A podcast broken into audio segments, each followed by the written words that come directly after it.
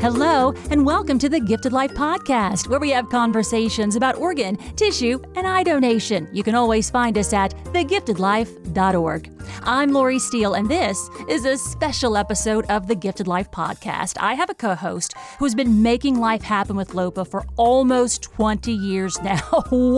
wow. All right, Sheron Raymond, she is back on the Gifted Life. Hey, ma'am. Hey, Lori, how are you? Good. Wonderful to be here. Some people are nervous to come back, but you're happy about it, right?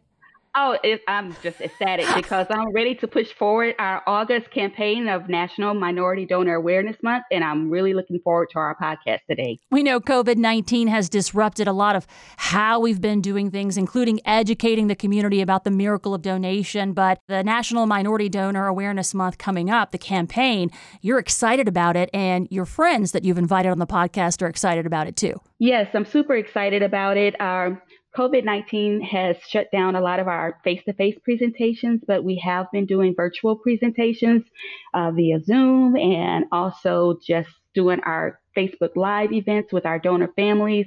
But this is going to be a special podcast because we have three powerhouse ladies in the organ procurement organization world. And we'll be discussing how we can achieve one voice, one vision to save and heal lives. I love that. All that and more, if you can even believe it, coming up on this episode of The Gifted Life. We do appreciate you listening. Sheron, you ready? I'm ready. Let's go. Let's do it.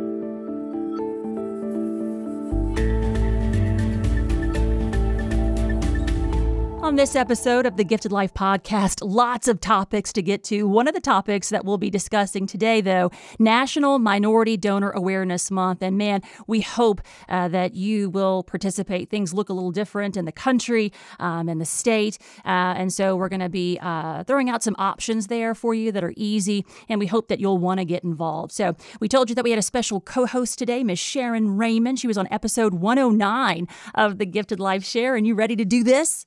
Oh, definitely. Thank you so much, Lori, and it's great to be back. And Sheron, uh, almost 20 years of her life dedicated to helping make life happen. That's just amazing in itself. Uh, to tell you a little bit more about Sheron, she's a community educator uh, in Louisiana. She's in the northern part of our state, amazing at what she does, uh, just, a, just a good human. She's also helping with LOPA's strategic planning moving forward, and she's helping to lead LOPA's equity, diversity, and inclusion work group here at LOPA as well. So, plate full, huh, Sheron? Definitely. but it's a labor of love. We can tell that uh, there's a passion. And I know that you were excited about having our guests on today to continue that conversation, to continue learning. Exactly. I am so honored to speak with these ladies today. I consider them to be true pioneers in the organ transplantation world. And it's a great pleasure to have them sit on our panel today. All right, so coming up on the podcast, these three ladies uh, have said yes to being our guest here on The Gifted Life, where our goal is to educate. So if you're listening out there, our goal at the end of this is that you share this podcast because we're going to have these conversations today, and we're hoping that it's going to be a learning experience for us all. So, Sheron, tell us who's on the podcast today. We have Remonia Chapman. She's the Gift of Life Community Outreach Manager. She's also the Program Director for MOTTEP Gift of Life Foundation in Detroit, and also the past president of AMAT. We have Marion Shuck, who is the Director of Family Services and Community Outreach for Gift of Hope Organ and Tissue Donor Network in Chicago. She's also the current president of AMAT. And last but not least, we have Janice Whaley, the Chief Executive Officer for Donor Network West in California, also a past president of AMAT Thank you, ladies, so much for being with us today. Thank you for having us. Thank, Thank you, for having, having us. us. I've had the privilege to listen to some of you guys on different panels, whether it be AOPO, the Association of Organ Procurement Organizations, or, or others, uh, videos that are on YouTube. I am excited to, to learn with you today. And I know that we're talking about National Minority Donor Awareness Month, and if we could go down and just learn a little bit about the history of what it is this month and then maybe the mission. Uh, we have an opportunity here in 2020 to make great things things happen. And so um, I, am just curious to hear across the board what this month uh, means to you guys and how are we going to use that moving forward.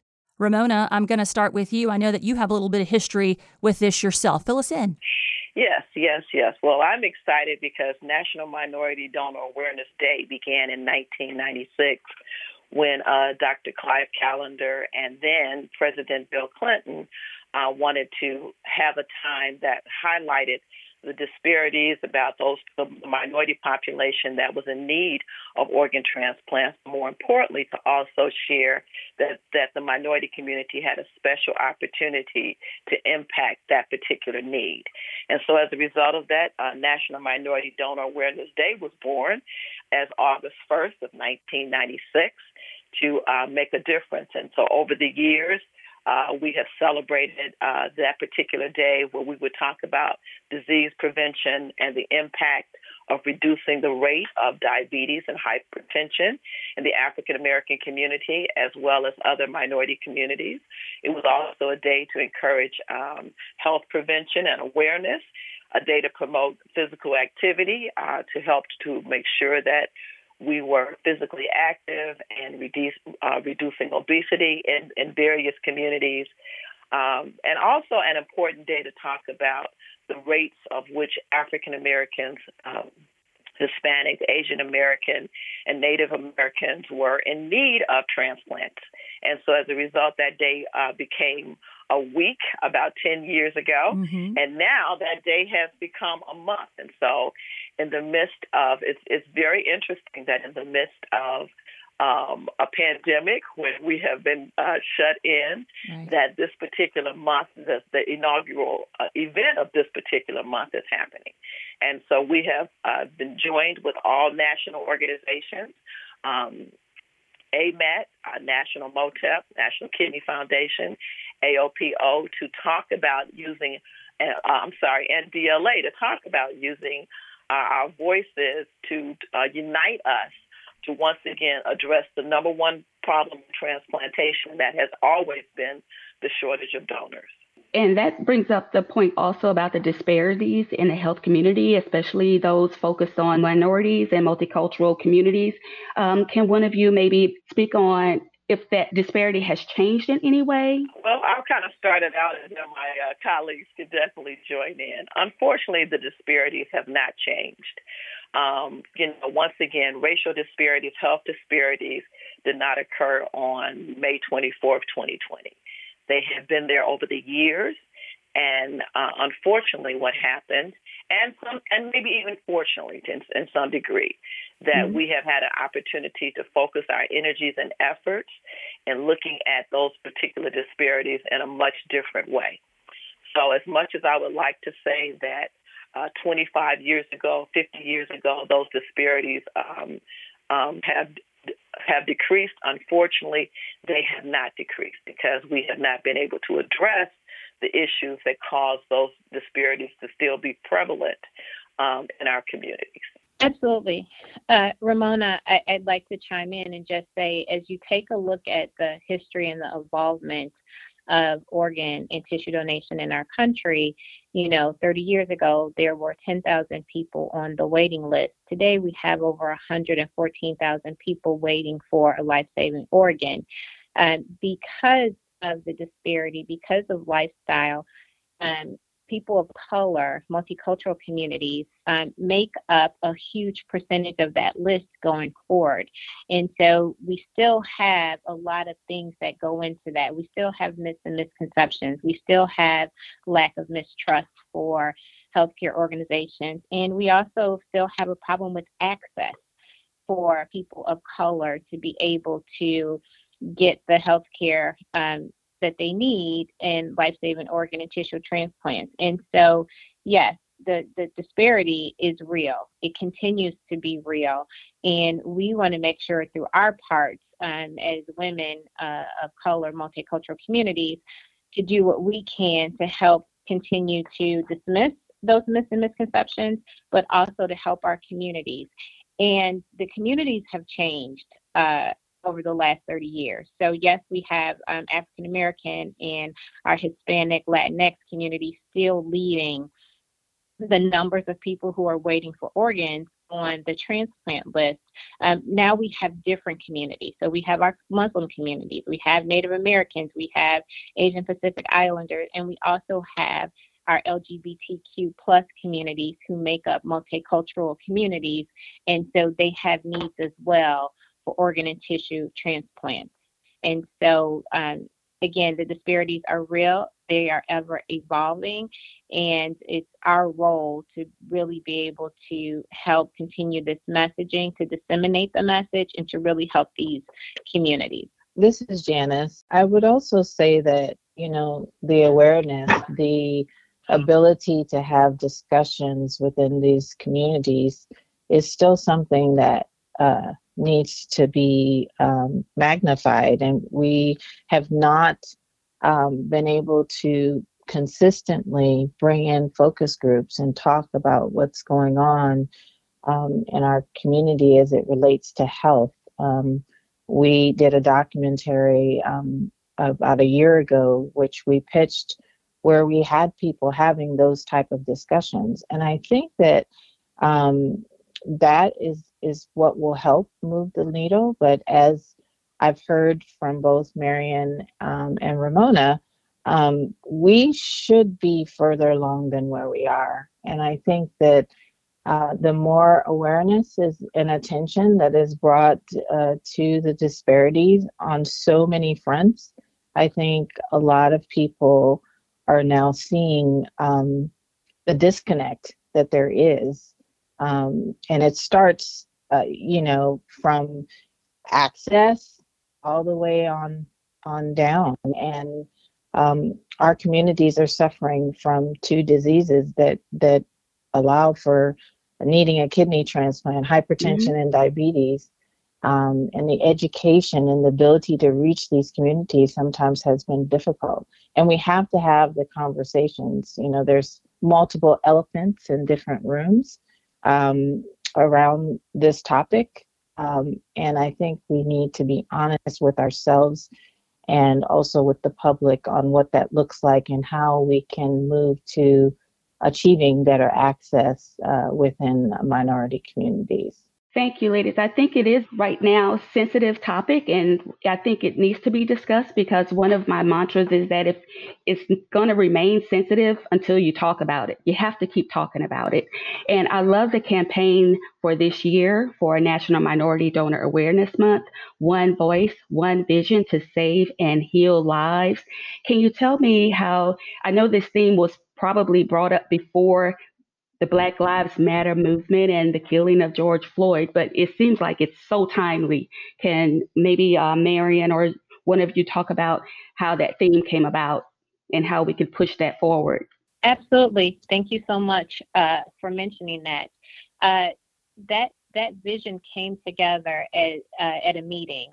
Um, and we decided to put together a coalition because we recognized that everybody was doing something different to really reach the communities in terms of education and awareness, AMAT continues to lead the pack in terms of having conversations not only with the staff in our organ procurement organizations who reach out to uh, do education and community outreach in these communities, um, but then we also wanted to bring together um, groups that had different points of access and different um, areas of opportunity. And so we put together this coalition called the National Minority Action Group.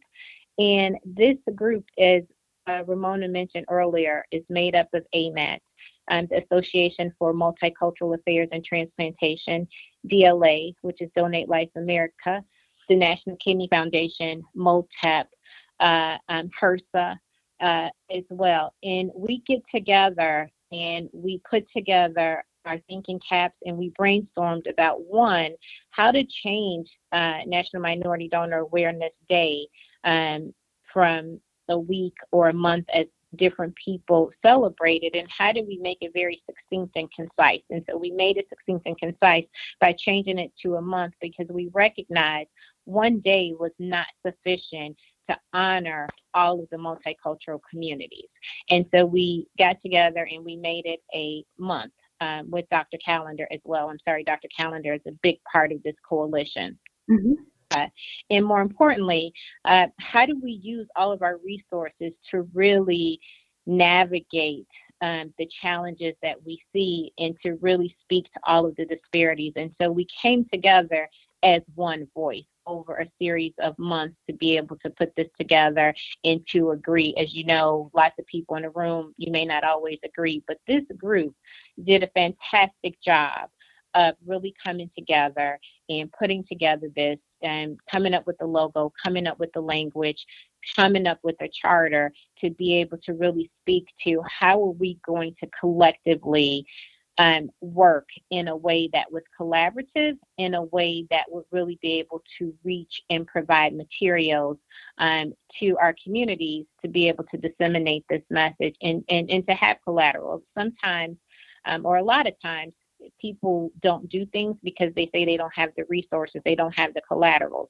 Well, we took that aside and said, okay, we're going to develop collateral, we're going to give you the resources. And so we have lots of things going on from web banners, social media, uh, traditional media, things collateral that people could use from fans and things of that nature. So we really tried to do a, a, a fantastic job of thinking about how do we allow people to have skin in the game and how do we allow them to disseminate this message more clearly? And how do we navigate this entire month? And so i think that this has been a really great opportunity. I enjoyed working uh, with everybody on the team and i think that we've done a fantastic job of really providing a way to help people celebrate as you mentioned in one voice collaboratively and to have a shared messaging. And I love the fact that you don't have a date or a year on the promotional items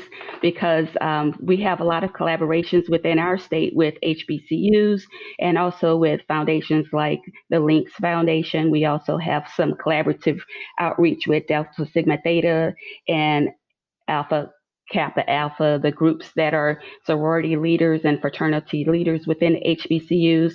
And we know that school here, some of the sessions have been delayed due to the coronavirus pandemic. So it's great that we can still have these campaigns to push through social media and without having a tie down to a date, we can actually use this later on in the year. Was that uh, the meaning behind it? Did the COVID 19 pandemic play any role in the types of materials that you had available? Actually, COVID did not play a part in this for the simple fact that we've been working on this since last year. And we actually finalized it uh, before COVID really hit. So it was really the genius of everyone to really make this timeless materials, classic materials uh, that we could continue to build on. So, you know, by having a succinct logo and having all of our partners, this allows us to really grow on this. How do we build? We may change um, the collateral from year to year, but the logo and the messaging remains the same and it remains uh, timeless and undated. And so, for our listeners, um, what pages do you want them to follow? What do you want them to do? What's the call to action? How can we help? We have, uh, you know, there will be information on, as um, Marion said, the Association for Multicultural Affairs and Transplantation on our website. There'll be um, information on MOTTEP's website, DLA's website, and uh, they can always just kind of go. We're using a couple of hashtags. Um, hashtag uh, NMDAM for National Minority Donor Awareness Month. We're also using the hashtag on social media, uh, One Voice, One Vision. So we're asking people to put it up on their social media platforms um, and expand that. We're asking them to use it on web banners. Um, the same way that we promote National Donate Life Month, it's the same way that we want people to promote uh, National Minority Donor Awareness Month. And so, again, there's a, a toolkit uh, that's available that we have all, again, worked together for the public to be able to download and get information um, about that. There are T-shirts that you can order. There's hand sanitizer. There are all kinds of things. Um, I, and I think the hand sanitizer probably was uh, also a part of uh, us being smart in this again in, in this particular pandemic. But you know, there you know there there's stories that we want you that we want people to share. Mm-hmm. again, the social media graphics and the statistics about uh, how many people that are waiting, that over 60% of the persons that are waiting nationally on the national transplant waiting list are ethnic minorities. So, and I'll let my colleagues uh, jump in and uh, add other things. Right. And to Remonia's point, uh, we also conducted a webinar in May that is housed on both um, DLA and AMAT's website. So you can go and get information about the National Minority Action Group. You can get information um, and resources on different things that people have done uh, historically for National Minority Donor Awareness Day so that you can get an understanding of different things that have been done. To Remonia's point, you can get all of the collateral, the hashtags, the social media, um, and how to utilize them as well. And so the toolkit is very resourceful and allows everyone to just have a seamless process for how to incorporate all of the things that you can do. And by no means is it just those things that we have in the toolkit. People are very imaginative and they do a really, really great job. So not only do we want you to go and utilize these tools, but we'd also like to hear how you've incorporated it and you know what are your thoughts and how you've been creative. And so you know it's a two-way street um, to be able to share uh, and disseminate information. Thank you ladies. One of the things that i've um, i've seen since i've been working with the strategic planning process with lopa and on our equity diversity and inclusion team uh, we have trying to show our solidarity not only with our community and our minority community and how many people are waiting and trying to get them to register to become donors, but we also are showing our solidarity to our employees. And Janice, as the first African American CEO of an OPO, which is an awesome feeling to break through. Um, you've been in that role over a year now. Can you tell us about how we can include equity, diversity, and inclusion in our OPO? But also, did you see any changes when you shifted from Texas to California and how to reach out to the community and the staff? Um, so you're missing one uh, one uh, chapter in my life, and that was in Oklahoma. So I, I went mm-hmm. from Oklahoma to California. And okay. I think um, initially my thoughts were um, there would be uh, quite a bit of a difference between Oklahoma and California as, as far as um, diversity and inclusion uh, was, you know, thought of. Um, but to my um, dismay, I, I joined a, a team that um, there was no diversity on um, the executive leadership level um, or the senior leadership level. And um, so I asked a lot of questions. And um, over the past year, we've we've looked at certain things. We're going to start having um, someone that is going to function in the role of, of diversity and inclusion uh, to help us navigate the future. There's a lot of talk, and you know, you hear people say, "Oh, it's hard hard to find um, people of color to work in this business." Well, are we really looking at the right places to recruit? Are we um, engaging our team members who we have that are, are just not on a leadership level? Are we are we developing them to become the future leaders? And this is across the board, not just minorities, but it's a challenge sometimes for people to invest in their own team members uh, to move them to the next level. And so we um, uh, are in a much better place, um, but we did not represent the population that we serve in terms of uh, people of color. And so I admonish my team to really think outside the box with recruitment and to look at ways to identify um, people of color that can join our team. And then we also have to look into ourselves too, our our our internal biases that may not have uh, be intentional, but they're there. And so we're doing a lot of work on that end too to make sure that we um, unintentionally are not um, uh, dismissing or, or not looking at, at, at you know diversity and inclusion. And so um, my experience um, I, I think, you know, a year and a half now, it, it's been really telling. And I will tell you that we can speak to our communities all day long, but people look to see whether or not there's uh, representation and leadership in our industry in itself, as you just pointed out. Um, we have not really uh, engaged um, people of color on the senior level. Um, there's just a few of us um, that exist, and I think we need to work harder um, so that our messaging is not just um, in speaking, but also we represent uh, the people that we serve across the country. Definitely. Thank you so much. Remonia or Marion, do you have anything to add? I would concur that, um, you know, I've been in this industry now over 20 years, and I think that um, um, I've seen the improvements occur slowly.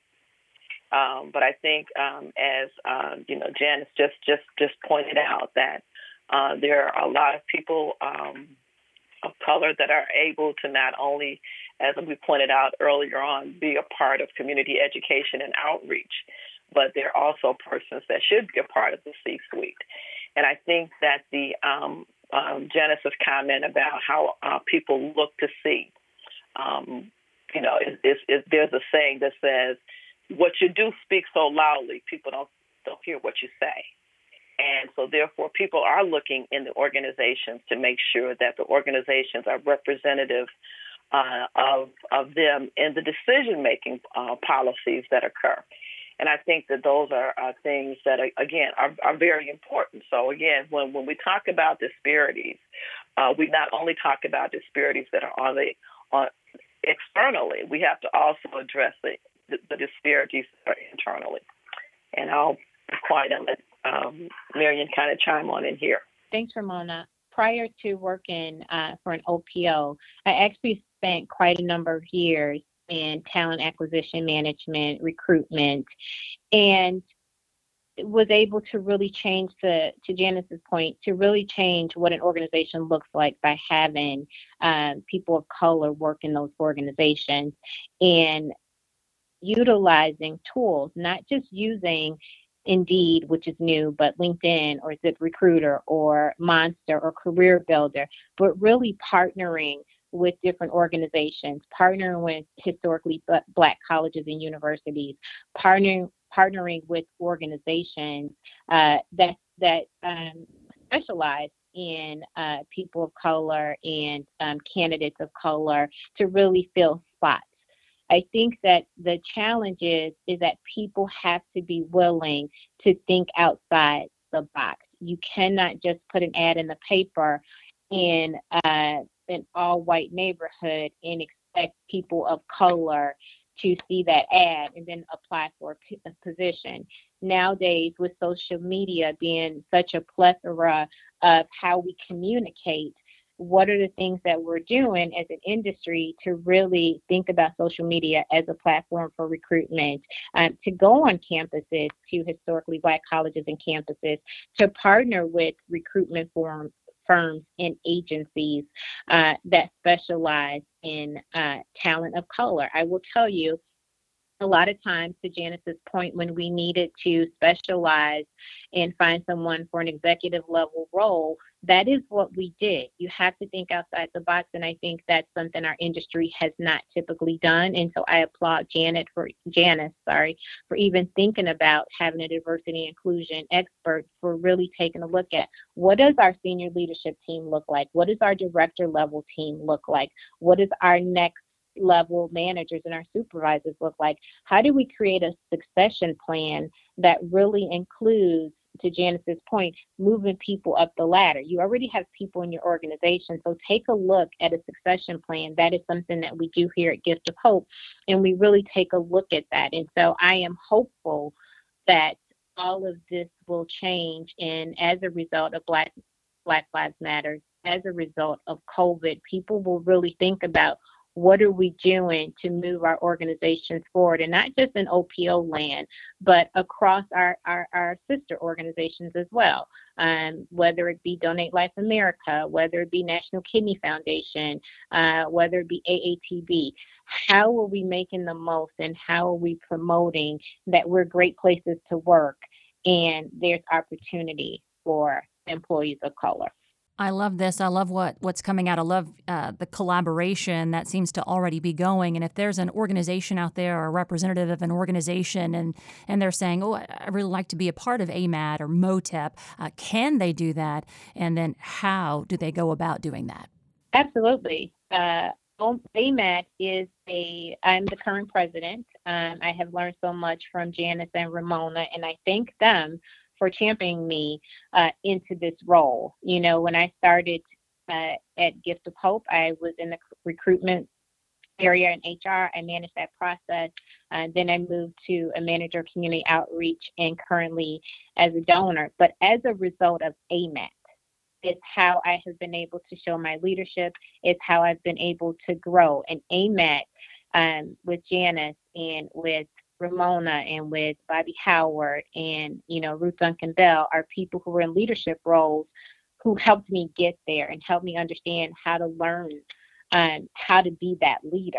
And so I'm in the role that I'm currently in. And because of that, AMAT, you have to understand, is, an, is a volunteer organization.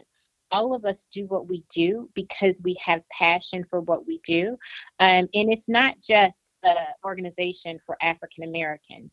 Our organization um, works with every diverse community you can imagine, whether it's the indigenous populations, Asian Pacific Islander, as I mentioned earlier, Hispanic, Latinx, African American, Caribbean, Muslim, um, LGBTQIA. And so, what we would ask, we would love for people to come and be organizational members. We would love for people to come and be a member of AMAT to help us continue this conversation. Um, I am happy for people to call me. Um, I am the president. I am passionate about this. Um, this the next two years, we will be soaring at AMAT. That is our acronym.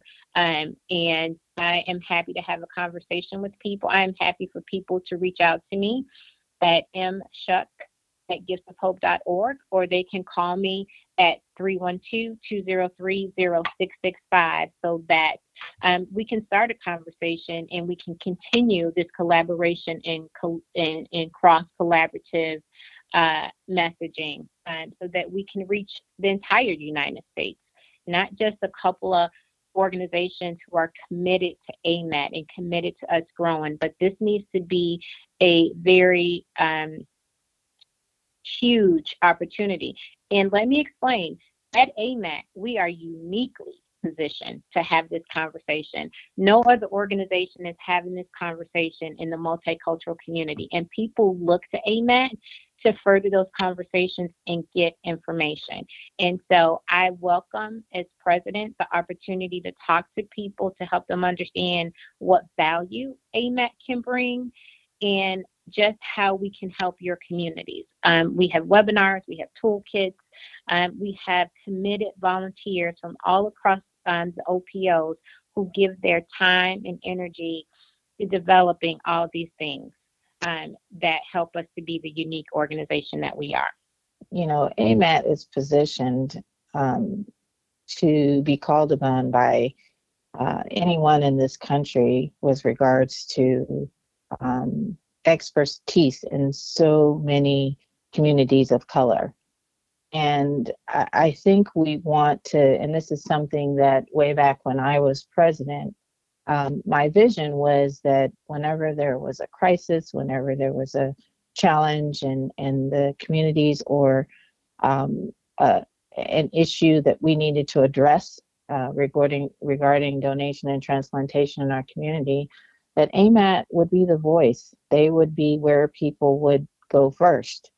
Um, and we continue to want to do that. Um, I think a lot of times people justify not um, identifying the right experts to go to, and then the messages that get out there um, just don't move uh, our communities. And so, you know, it's it's different for Remonia myself or Marion to uh, have a conversation with people of color. It's not the same when uh, people, um, others who who who don't uh, have that similarity speak, and so that has truly been the challenge. There are even times when we're talking to families on real cases where uh, they're more open to a person of color than they would be of uh, you know of someone who is not. And so i think we need to tap into identifying experts and allowing them to help formulate and charter the path moving forward. Um, there's a wealth of knowledge within uh, amat which I, i'm still a part of and i i think it's important that when people are looking at their communities and they want to identify ways to improve amat should be their source to help guide them uh, uh, moving forward. Yeah, this is Remonia. I would concur with uh, everything that has been said. That um, again, and if you know you, where you get in contact with MOTTEP, can also be with with AMAT. That AMAT is the professional organization uh, that is connected throughout the transplant community and beyond to really uh, galvanize and and and mobilize uh, not only uh, talent um, on a professional level, but also talent via community. And, um, you know, just as uh, Marion mentioned earlier about Dr. Callender, when he first began MOTTEP, the whole concept was, you know, it's the first national organization that really went into the community to talk about the importance of organ and tissue donation.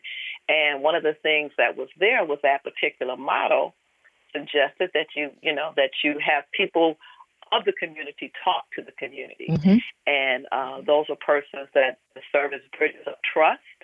Those are persons that, um, you know, so even though sometimes we think of language barriers um, in certain communities, there's probably language barriers in all communities. And what happens with a, a diversity of talent, you begin to break down not language, but communication. And I think that's the part that's so exciting. And that's the part I think that is so important that we see in this National Minority Donor Awareness Month is that it's just not, uh, it's, it's communication. It's the ability to say, you know, um, we even though we're coming with uh, one voice and one vision, vision, we know that there are different ways to get there and different voices are not deficient voices. They're just voices that will resonate and and yeah. connect with people differently. And so that's you know, so we're we're really excited about that. So yeah, and I, I think it's it's a learning uh, place too, as, as Remonia said. You know, we engage everyone, not just people of color in AMAT. Um, I have uh, team members who who are not people of color that have joined because they want to learn. And I think it's important that so we engage everyone in this process. It's going to take all of us to change the narrative. And so um, being sensitive and knowing who should talk and when to talk is important. Um, but overall, everybody, knowledge is power, and everybody should take the opportunity to understand um, uh, you know, what's going on in diverse communities today. Awesome. Thank you, ladies, so much. This has been a wonderful segment to our Gifted Life podcast in our jumpstart of August One Voice, One Vision to Save and Heal Lives for National Minority Donor Awareness Month. I want to thank you, ladies, for joining us today, and your insight and perspectives have been invaluable. Thank you so much.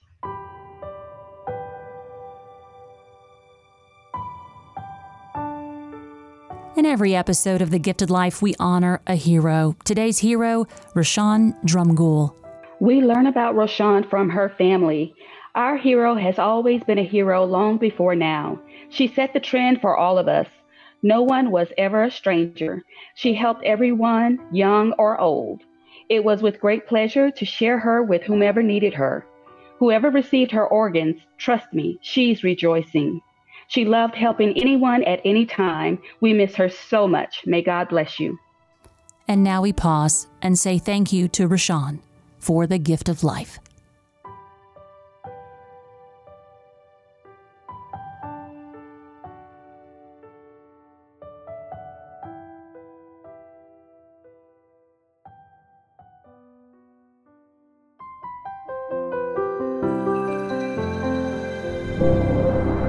Do it for episode 140 of The Gifted Life. Sheron, powerhouse today. Thanks for setting that up. Oh, this was awesome. I want to listen to it over and over again. Don't forget to join us September 14th through 18th as AMAT's virtual week is going to take place, and you can look for information on amat1.org. I love that. I said one of the things about COVID 19, so many things have changed, but really um, via technology, we're able to get so much more learning in, is how I feel. Um, you sent links to the ladies that we had on the podcast today, and it just spurred healthy conversations, just like we talk about donation, uh, but real life world issues that everyone's going through uh, not awkward, but raw, honest, open. Um, I love that. And no one has any excuse not to listen to this podcast because the upcoming one in AMAT is going to be totally free. It's no charge. Listen to it, sign up, and share it with others. I love that. Now, guys, the uh, best place to find this podcast is thegiftedlife.org. Uh, one of the ways that you can help um, spread donation awareness is by sharing this podcast. So please do that as our goal is to educate, is to learn, is to move forward together. Um, if you are not registered as an organ, tissue, and eye donor, you can do that today. Registerme.org. It's a one stop shop. Um, the podcast. Are you into podcast? Uh, remember thegiftedlife.org. I mentioned that. Other links Apple Podcasts, Google Podcast, your favorite podcast app. We're kind of easy to find, huh, Sheron? We are super easy to find. and then I'm hoping that you're uh, rating and subscribing, right, ma'am? subscribe and sign us and rate us five stars because we are the bomb. Ooh, she said five stars. I like Sheron. Okay, we're gonna keep uh, keep having you on this podcast, girl. On social media, um, on Facebook, we're the Gifted Life Podcast. You can also follow us both on Twitter and Instagram at Gifted Life Pod. And we do want to hear from you. Email your questions. Email your um, you know topics that you'd like us to cover. Info at thegiftedlife.org. Uh, we want this to be a back and forth, a volley, right, Sheron? That's how we learn. We talk about yes. it. And don't forget to request the presentation because we offer free education throughout the entire state of Louisiana. So if you want to learn more, just come to lopa.org's website and sign up and request a speaker. All right, Sheron, we appreciate you taking the time out to co host today on this podcast. And we hope that uh, if we ask you again, you'll say yes. I'll think about it, definitely. I love that. You know, our ask that we put out there, we want you to go out and do something you wouldn't normally do to help us make life happen. We're one voice, we're one team. Uh, you're a part of that. All right, we'll talk to you again next time. Bye bye.